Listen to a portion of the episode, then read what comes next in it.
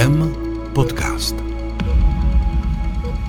Ostravský Cyberknife jako pomocník při řešení srdečních arytmí. Studie StarVT zkoumá, jakým způsobem ozáření části srdce dokáže pomoci při komorových arytmích a při minimalizaci nežádoucích účinků. Pro koho se takový výkon hodí a jaké jsou nové metody pro pacienty se srdečními arytmiemi? Téma dnešního podcastu IKEM.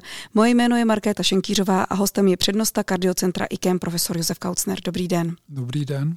Pane profesore, co je to vůbec za studii StarVT? Tak je to studie, která vlastně vychází ze zkušeností, které eh, v posledních několika letech získali eh, kolegové z Ostravy, eh, z toho pracoviště onkologického ve spolupráci s kardiocentrem AGEL v Třinci. Oni byli vlastně jedni z prvních na světě, kteří začali léčit některé pacienty, kteří mají onemocnění srdce a mají životohrožující komorové arytmie, které nebyli schopni eh, odstranit pomocí katetrizační ablace, tak je ozářili, to, tu oblast toho srdce ozářili a eh, měli s tím poměrně dobré zkušenosti. Těch pacientů v té první sérii bylo deset a eh, podobné práce byly publikovány Jedna z nich eh, před asi třemi lety v New England Journal of Medicine, což je takový eh, nejprestižnější časopis v oblasti medicíny. A to vzbudilo velké očekávání a v podstatě v současné době v každé zemi eh, je několik pracovišť, která se snaží tuto metodu zavést. Ale je potřeba říci, že to není zatím metoda, která by byla běžně užívaná, Nebude to asi podle mého názoru nikdy metoda, která nahradí katetrizační ablaci. Bude to metoda doplňková, která umožní zasáhnout tam, kde opravdu to nejde katetrizační ablací. A ty příklady eh, jsou například, že eh, to ložisko nebo to místo, ze kterého vznikají arytmie, je hluboko ve svalovině, takže my se k němu nedostaneme ani zvenku, ani zevnitř eh, srdce nebo je to pacient po operaci srdce, kde my se nemůžeme dostat eh, jednoduše na povrch srdce eh, pomocí punkce a zavedení katetru, tak jak to děláme eh, dnes běžně, ale museli bychom pacienta znovu operovat pro tu arytmii a to samozřejmě může u určitých pacientů představovat velmi neuměrné riziko. Takže bude to vždycky podle mého názoru jenom doplňková metoda, která umožní zasáhnout tam, kde to nejde běžnou katetrizační ablací. Abychom právě získali zkušenosti, abychom to dokázali, že to je takto, tak jsme koncipovali eh, po dohodě s kolegy eh, z těch center, která se jmenovala, ještě eh, máme v tom konsorciu ještě fakultní nemocnici Olomouc a fakultní nemocnici u svatéAny v Brně a fakultní nemocnici v Ostravě. A máme takovou skupinu, která Tedy když má takového pacienta, eh, kde selže katetrizační jablace, tak eh, toho pacienta referuje k nám, my uděláme eh, vyšetření a potom ty pacienty randomizujeme, to znamená, že náhodně podle nějakého klíče vybereme buď k opakované ablaci, kde se snažíme použít ještě nějaké další metody, které nejsou úplně běžné, anebo k tomu ozáření.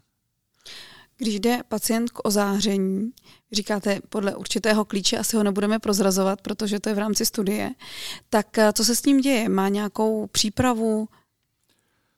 To ozáření je eh, pro toho pacienta samozřejmě poměrně nezatěžující. On eh, ten výkon vyžaduje, protože se to dělá v jedné dávce, na rozdíl od ozařování většiny nádorů, kde se to dělá v určitých frakcích opakovaně, tak tady se podá poměrně vysoká dávka eh, v, jedné, v jednom sezení a je potřeba, aby to právě byl přístroj, jako je Cyberknife, který umožní eh, kompenzovat dýchání, ty dýchací pohyby a aplikuje tu dávku z různých míst, proto má robotické rameno, a aplikuje do toho srdce tu dávku z různých míst, tak aby nedošlo k ozáření třeba eh, kůže eh, v jednom místě. A my jsme vypracovali eh, na našem pracovišti takovou metodu, jak vlastně získat z těch našich elektroanatomických map tu oblast, kterou chceme ovlivnit, jak ji vyexportovat do CT obrazu, nechat splynout ty obrazy tak přesně, aby ty onkologové měli měli úplně přesnou představu, jaký objem té tkáně je potřeba ozářit, aby to bylo co nejpřesnější a abychom minimalizovali výskyt nežádoucích účinků. A v současné době jsme také v takovém konsorciu evropském, které se jmenuje StopStorm. Je to grant, který je podporován Evropskou komisí a ta naše pracoviště právě mají na starost vypracování té metody, eh, která umožňuje eh, přesně zacílit to záření, takže my už tu metodu máme vypracovanou a teď to v rámci toho konsorcia předáme těm ostatním. A v tom konsorciu se budou sledovat eh, právě výsledky léčby z jednotlivých zemí. Včera jsme měli schůzi online toho řídícího výboru tohoto grantu, tak jsem se účastnil a zjistil jsem, že v podstatě Česká republika eh, v tom hraje vedoucí roli, protože už máme dohromady 36 pacientů, kteří byli historicky od těch začátků ozářeni. A v té studii naší máme 6 pacientů spolu s těmi dalšími centry, přesto jsme začali v loňském roce a země jako je Německo, tak tam bylo provedeno těch výkonů jenom několik málo, asi sedm dohromady, v Itálii asi čtyři, v Dánsku myslím, že zatím neozářili nikoho. A ve Švýcarsku asi 19 pacientů, takže eh, my máme eh, vlastně největší zkušenosti v Evropě v současné době. A největší pracoviště v USA to má asi 50 nebo 60 pacientů. Jaké jsou výsledky? Může se říct aspoň průběžné? Tak ty průběžné výsledky, on to nelze samozřejmě eh, zhodnotit po šesti pacientech, ale když zhodnotíme těch 36 pacientů, kteří už byli ozářeni, eh, funguje to, ale nevíme úplně přesně, jak to u konkrétního pacienta funguje. Záleží tam totiž na mnoha faktorech. Záleží na tom, o jaké onemocnění se jedná, protože asi jsou rozdíly mezi pacienty, kteří mají jizvu po infarktu a kteří mají jizvu důsledku nějaké kardiomyopatie, která se může třeba ještě vyvíjet dále.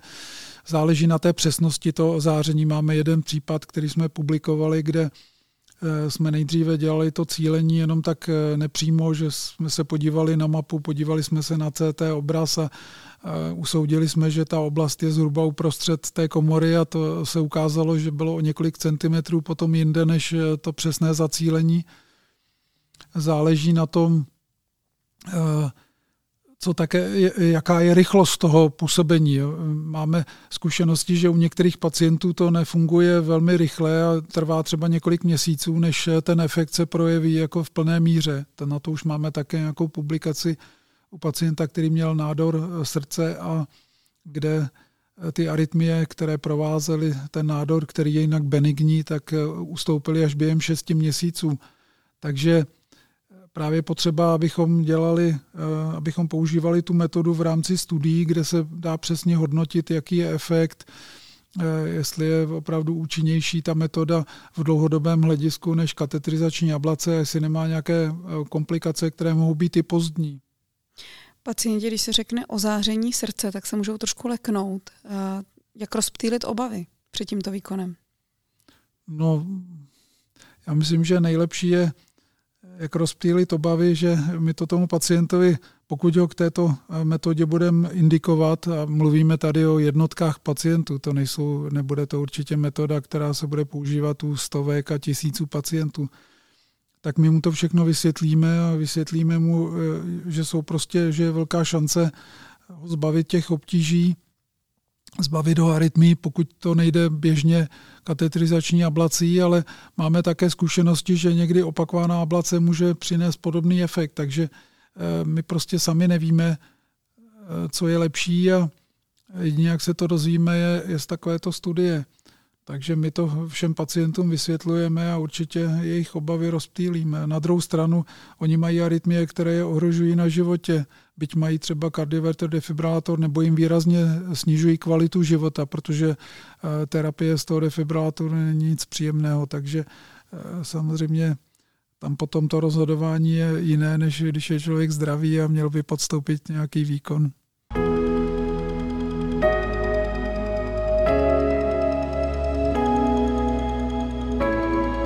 Posloucháte IKEM podcast.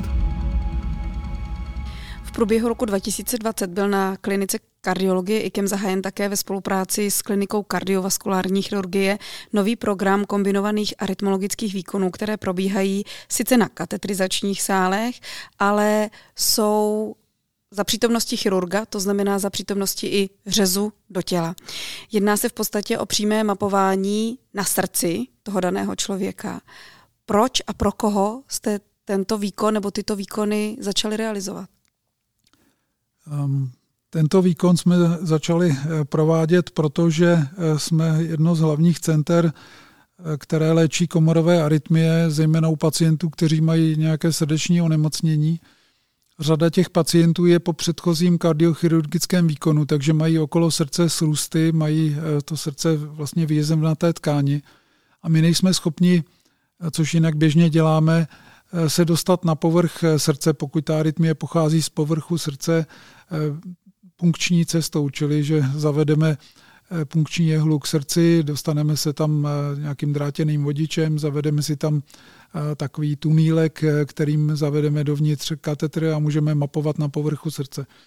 To tady odpadá, takže nám chirurg udělá takové malé okénko z mini torakotomie a může nám rozrušit ty srůsty na povrchu srdce, takže se dostaneme katetrem přímo na povrch srdce vidíme pod kontrolou i zraku, kde eh, ten katetr přiložíme a uděláme si mapu toho povrchu srdce a té jizvy přímo na tom katetrizačním sále z toho chirurgického přístupu. A to je jedna možnost. A druhá možnost je, že jsou pacienti, kteří mají třeba dvě umělé chlopně a my se nemůžeme katetrizačně dostat dovnitř levé komory, protože přes tu umělou chlopeň se nedá tím katetrem proniknout.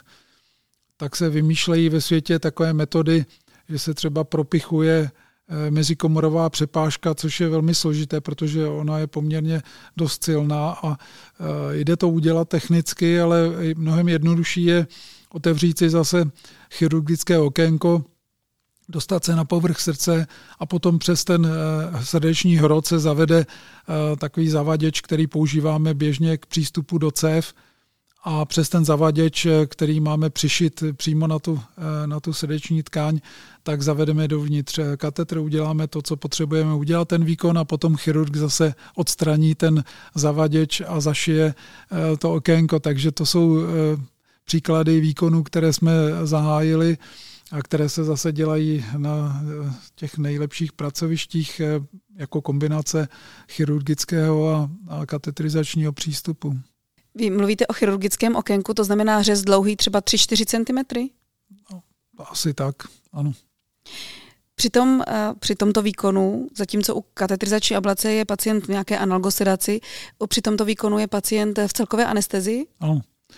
Děláme i ty katetrizační výkony v některých případech v celkové anestezii, protože eh, ten výkon třeba mapování na povrchu srdce je bolestivé poměrně, takže to děláme v celkové anestezii nebo děláme v celkové anestezii výkony typu kardioneuroablace, což jsou speciální katetrizační výkony u pacientů, kteří nemají arytmie, ale mají, eh, mají poruchy eh, tvorby to, nebo mají poruchy inervace srdeční v tom smyslu, že mají synkopy neboli krátkodobé ztráty vědomí nebo mají velmi pomalý srdeční rytmus, eh, který je způsoben ne onemocněním srdce, ale postižením té inervace.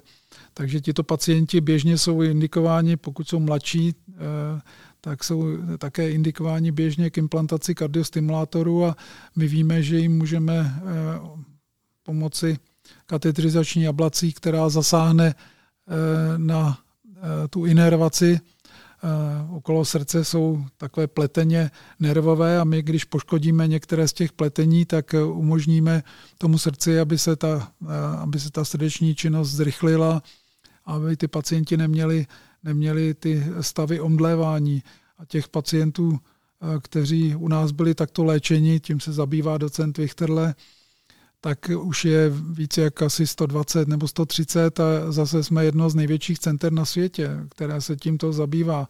A zatím to není ani léčebná metoda, která je zase nějak běžně dostupná, ani není v guidelines uvedena, ale přestože funguje a přestože už ty data začínají být tak jasná, že, že ta metoda se bude určitě v nejbližší době rozšiřovat eh, a bude eh, se stávat metodou volby pro tyto pacienty. Takže eh, u těchto pacientů také děláme ten výkon v celkové anestezi, dále u mladistvých nebo u dětí děláme výkon v celkové anestezi, ale my už dětí teď tolik neděláme jako dříve, protože v dětském kardiocentru už samozřejmě mají tyto mapovací systémy, takže ty výkony jsme prováděli před nějakými 15 lety eh, poměrně dost často. Dnes už spíše u dospělých, kteří mají nějakou korigovanou vrozenou srdeční vadu. Eh, nebo pokud je ten pacient v takovém stavu, že eh, by ten výkon nevydržel ve smyslu, tedy, že by neudýchal ten výkon, že má srdeční selhání, tak je zaintubován, nebo je v takovém stavu, že třeba je přivezen po resuscitaci je na umělé ventilaci, tak eh, ty výkony děláme v celkové anestezi, ale eh, jinak většina těch našich výkonů je v analgosedaci. Dnes jsme v rámci podcastu IKEM prošli nové možnosti léčby srdečních arytmií. Je něco v blízké budoucnosti, co IKEM bude zavádět do praxe a co, do čeho naši pacienti budou moci vstoupit, jako třeba do klinické studie? No já doufám, že to bude právě ta elektroporace, eh, která se teď rozvíjí a zatím se provádí v rámci klinických studií. My budeme v blízké budoucnosti, myslím, že v září, v říjnu, eh, budeme startovat eh, novou studii, která bude právě pro pacienty s fibrilací síní a bude používat jiný systém elektroporace, než jsme používali eh, dosud. Už jsme si ho vyzkoušeli a to právě bude ten systém, který umožní ten výkon provést třeba za půl hodiny takže tam určitě budou mít pacienti šanci se do té studie dostat, ale musí to být první ablace a já doufám, že v blízké budoucnosti, v několika blízkých letech, že eh, tato metoda změní dramaticky eh, to, jak budeme léčit srdeční arytmie katetrizační ablací. Říká přednosta kardiocentra IKEM, pan profesor Josef Kaucer. Děkuji, že jste byl hostem dnešního podcastu IKEM zase někdy naslyšenou. Děkuji, naslyšenou.